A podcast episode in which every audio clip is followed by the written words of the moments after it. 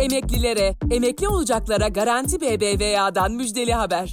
15 bin liraya varan promosyonun yanında ücretsiz havale, EFT ve fast fırsatı sizi bekliyor.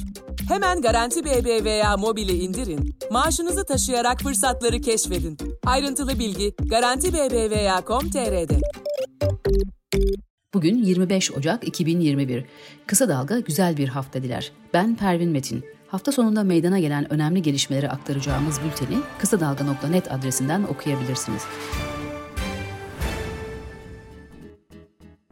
Araştırmacı gazeteci Uğur Mumcu bombalı saldırıyla katledilmesinin 28. yılında anıldı. Mumcu'nun evinin önündeki anma törenine COVID-19 tedbirleri ve sokağa çıkma kısıtlaması gereğince yalnızca Uğur Mumcu Araştırmacı Gazetecilik Vakfı çalışanları, Mumcu'nun ailesi, CHP Genel Başkanı Kemal Kılıçdaroğlu ve CHP milletvekilleri katıldı. Gazetecilik meslek örgütleri ve siyasetçiler de sosyal medya hesaplarından paylaştıkları mesajlarda suikastin 28 yıldır karanlıkta bırakıldığını vurguladı. Açıklamalarda son dönemde gazetecilere yönelik saldırı ve tehdit tehditler de hatırlatıldı.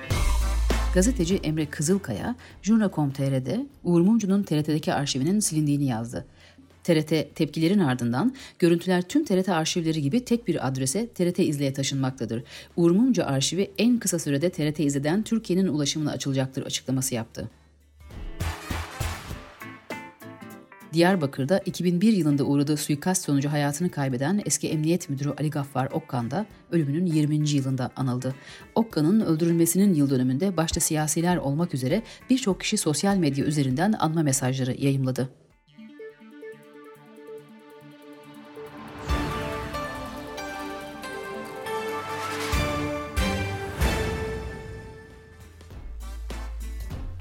Saadet Partisi Genel Başkanı Temel Karamollaoğlu, bu sistemle Cumhur İttifakı'nda yer alamayız.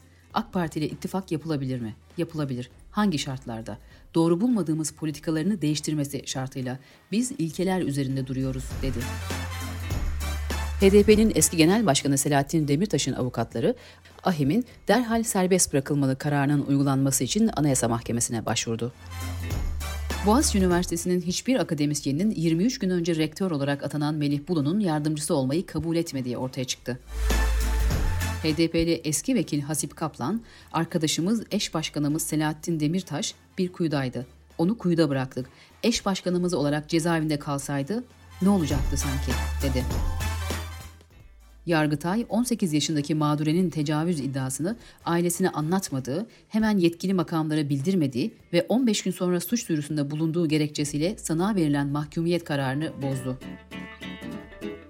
Eğitimsen kapı kapı dolaşarak öğrencilere karne dağıtan AKP Tekirdağ İl Başkanı Mestan Özcan ve öğrencilerin karneleriyle adres bilgilerini veren Süleymanpaşa Anadolu İmam Hatip Lisesi Müdürü Abdullah Şenol hakkında suç duyurusunda bulunacağını açıkladı.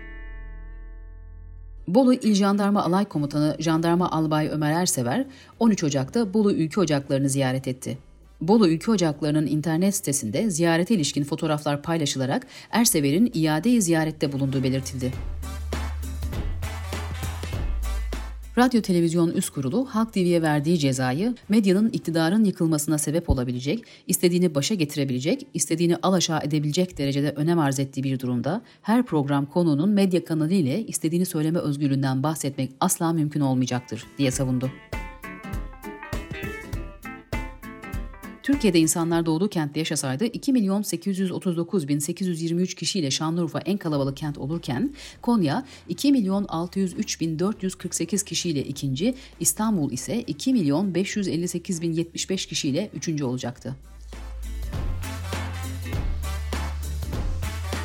Nijerya'nın Lagos kentindeki limandan yola çıkarak Güney Afrika'nın Cape Town kentine doğru ilerleyen Mozart isimli Türk konteyner gemisi korsan saldırısına uğradı. Sırada COVID-19 haberleri var. Pazar günü 148.425 test yapıldı. 5.278'i pozitif çıktı. 5.860 hasta iyileşti, 140 kişi yaşamını yitirdi. Sağlık Bakanı Fahrettin Koca, inaktif aşıların 10 milyon doz olan ikinci sevkiyatının ilk bölümü 6,5 milyon doz aşılar pazartesi sabahı ülkemizde olacak dedi. Almanya'da evden çalışmanın zorunluluk haline getirilmesini isteyenlerin sayısı artıyor. Avrupa'nın bazı ülkelerinde çoktan bu konuda yasal düzenlemeler yapılmış ve hatta para cezaları konmuş durumda. İngiltere Başbakanı Johnson, ülkesinde tespit edilen yeni tip koronavirüsün daha ölümcül olduğuna dair bulgular olduğunu açıkladı. Kesin sonuçlar için araştırmalar derinleştirilecek. Rusya Doğrudan Yatırım Fonu, Sputnik 5 aşısının üretimi için Türkiye'deki bir şirket ile sözleşme imzaladığını açıkladı. Ve ekonomi haberleri. Gıda fiyatlarındaki artış üreticiden mi yoksa aracılardan mı kaynaklanıyor? Sputnik'in konuştuğu köylüler fiyatı kendilerinin belirleyemediğini söylerken aksine zararına satış yaptıklarını belirtiyor. Ekonomist Şevket Apuhan ise bu durumun engellenmesi için devletin varlığını hissettirerek denetim yapması gerektiğini söylüyor. CHP İstanbul Milletvekili Aykut Erdoğdu, 2020 yılının 11 aylık yatırım teşvik belgelerini incelediğimizde bir kişiye istihdam yaratmanın maliyeti 651.925 liraya ulaşmış dedi. Dünya haberlerine geçiyoruz. Rus muhalif lider Alexei Navalny'nin destekçilerinin düzenlediği protestolarda 2000'den fazla kişi gözaltına alındı ve soruşturma başlatıldı. Gözaltılara ilişkin ABD Büyükelçiliğinden gelen açıklama Kremlin'i kızdırdı. İtalya'da TikTok kısıtlaması. İtalya'nın Palermo kentinde 10 yaşındaki bir çocuğun TikTok'taki meydan okuma oyunu yüzünden öldüğü iddiası üzerine yaşı teyit edilemeyen kullanıcıların platforma erişimi engellendi. Geçen hafta Temsilciler Meclisi tarafından azledilen eski başkan Donald Trump'ın azil duruşmasının 8 Şubat haftasında başlayacağı duyuruldu. ABD, Meksika ve Guatemala şiddetten kaçan binlerce Honduraslıyı ülkelerine geri göndermek için ortak hareket etmeye hazırlanıyor. Teyit köşesinde bir patent başvurusuna ilişkin iddialar var. Rothschild ailesinin COVID-19 test kitlerinin patentini 2015 yılında aldığı iddiası yanlış. Patent 2020 tarihli. Öncelik tarihi ise patent aileleri arasında diğer düzenlemelerin tarihini görmeyi sağlıyor. Richard Rothschild ilk kez 2015'te başvuruda bulunmuş ancak COVID-19 17 Mayıs 2020 tarihinde patent başvurusunu eklemiş. Ve kısa dalga gündemi. Kısa Dalga'nın medya programı başlık spotun konuğu, patronsuz yayıncılık sloganıyla başladığı dijital yayınlarla binlerce kişiye ulaşan gazeteci Ünsal Ünlü oldu. Kemal Göktaş, gazeteci Ünlü ile NTV Habertürk günlerini, gazeteciliğin geldiği noktayı ve patronsuz yayıncılığı konuştu. Kısa Dalga.net ve podcast platformlarından dinleyebilirsiniz. Kısa Dalga'yı sosyal medya hesaplarından takibe alın, iyi gazetecilikle tanışın. Mutlu haftalar.